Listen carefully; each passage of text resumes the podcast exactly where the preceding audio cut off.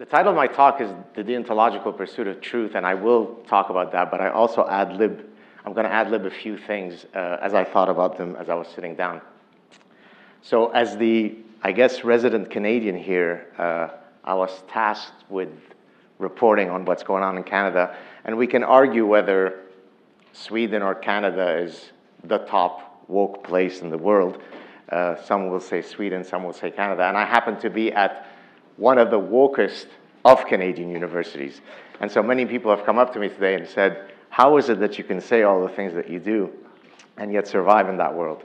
Well, maybe that's what we'll talk about a bit today having the intellectual courage to just say what you wish to say, unencumbered by some of these shackles. Uh, and for those of you who think, oh, but tenure protects you, uh, I will send you the death threats that I receive, and then we can discuss whether tenure protects you in every possible way. So, in any case, let me just uh, contextualize how it is in Canada. Uh, this is a study that came out a few years ago from the Justice Center for Constitutional Freedoms. Uh, ranked 60 universities, Canadian universities, in grades along four metrics in terms of how much freedom they have. You know, do university policy, policies promote freedom? University practices, student union policies, and student union practices. And it turns out that out of 240 possible grades, 60 universities times four, there were only six A's. So roughly 2.5% of all possible grades uh, are A's in Canada. So we certainly are not doing a very good job promoting uh, you know, the freedoms that we're all concerned about. Just to give you a few examples, not unlike the event that you got that we're holding here today, uh, back in 2017, Jordan Peterson and I were supposed to speak at a conference at an event titled "The Stifling of Free Speech on University Campus," and of course, what ended up happening to that event, it was canceled. Uh, and then it was eventually held a, a few months later at a much larger forum. But if you saw the number of private security and uh, Toronto security that had to be there, you know, Jordan and I were looking at each other and thinking, how could it be that two Canadian professors who are going to talk about something as innocuous as the importance of freedom of speech require, you know, 50 bodyguards?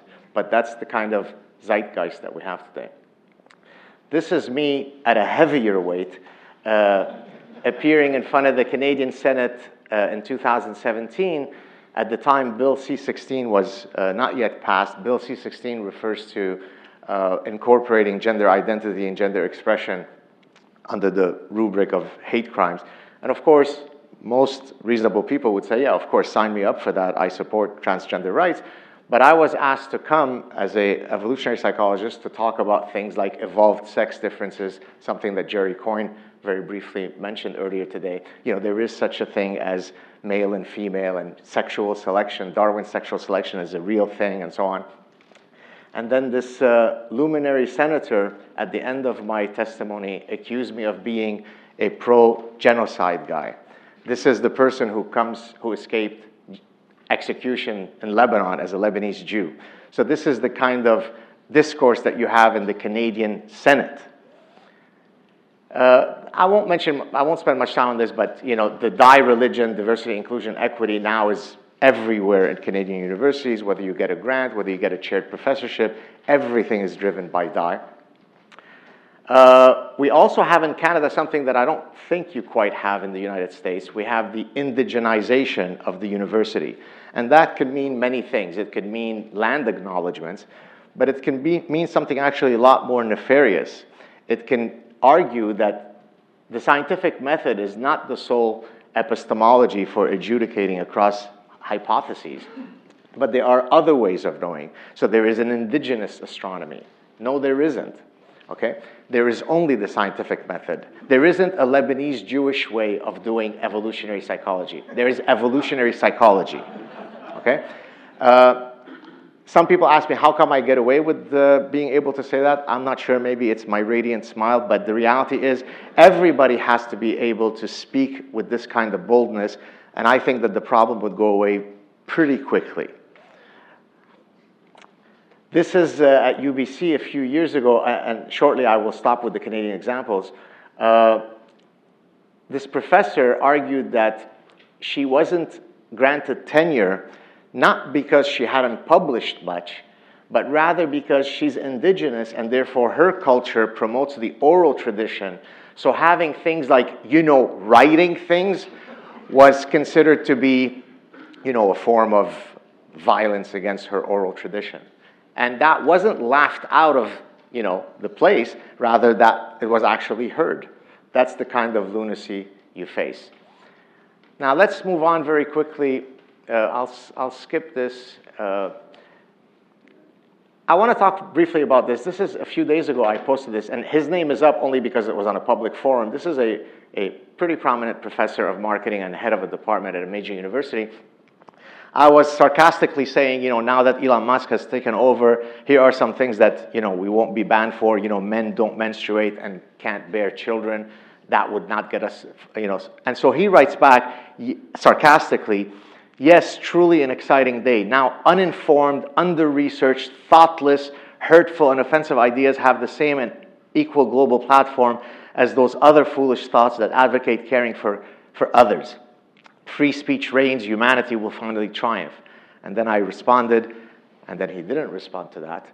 I escaped execution in Lebanon because I'm Jewish, and yet I support the right of Holocaust deniers to spew their grotesque and offensive nonsense you have zero understanding of what freedom of speech means. Freedom of speech is a right guaranteed equally to all people and not solely those who hold our enlightened views, right? So, what he was saying basically, in, in a typical elitist, smug way, the rubes, the plebs, the great unwashed, surely we can't be promoting their ideas. We are the holders of the truth.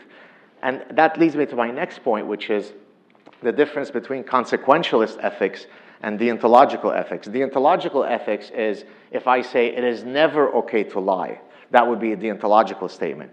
A consequentialist statement would be it's okay to lie, for example, if you're trying to spare someone's feelings.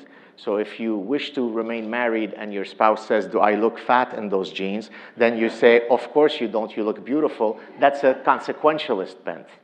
Right?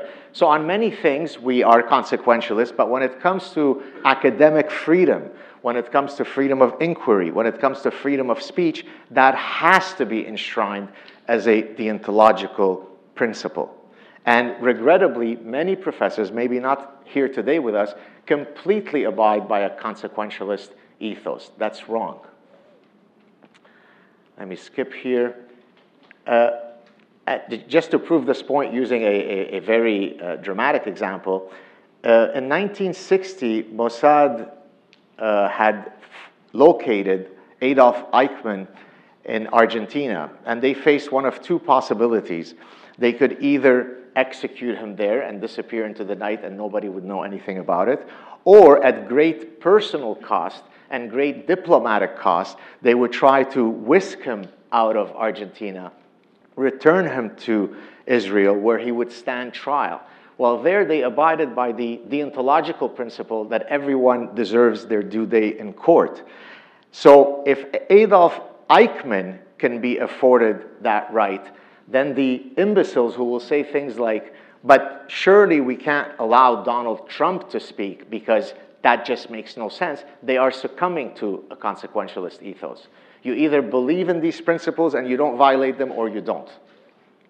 Now, the next one I want to talk about just very briefly, and this is the, the part that I want to ad lib. This is arguably my favorite quote by a scientist of any quote, so bear with me. I actually quoted in one of my earlier books, The Consuming Instinct, in the last chapter.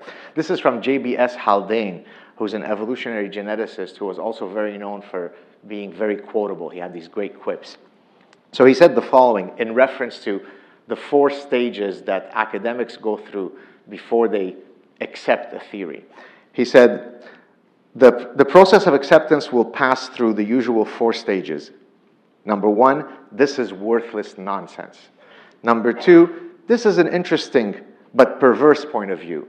Number three, this is true but quite unimportant. Number four, I always said so. Now, why is this so poignant to me? Because if I were to write an autobiography of my career, I would just have this quote as the entire book, because my entire career has been defined by this, right? People said, evolutionary psychology, that's quack science, it's bullshit, don't do it. You want to do it in the business school, that's insane, don't do it. You want to start a podcast, what you're selling out, don't do it. You want to go on Joe Rogan, as someone from Stanford told me when I came in 2017, he said, Well, we don't condone that at Stanford. I said, You don't condone what? Going in front of a show with 20 million people to share your ideas, right? So basically, what the, the, the intrusion to academic freedom doesn't only come from institutional forces, it comes from our frailties whereby we decide to adhere to certain norms, right? Don't do this type of research, do this type of research, don't do this, don't say that, don't, right? Well, break free of those. Be a player. What I mean by player is in my next book, I talk about the good life and you know how to be happy. And I have a chapter called Life as a Playground. I live by that ethos. If some of you follow me on social media or uh, you know on, on my podcast, I can act like a complete buffoon. Not because I'm a buffoon, because I can mock, I can satirize, I can joke, I can be very professorial. I'm multifaceted. And so, what we need to do as professors is put on multiple hats, and that's how we break free out of the shackles of uh, intrusions to academic freedom. Thank you very much.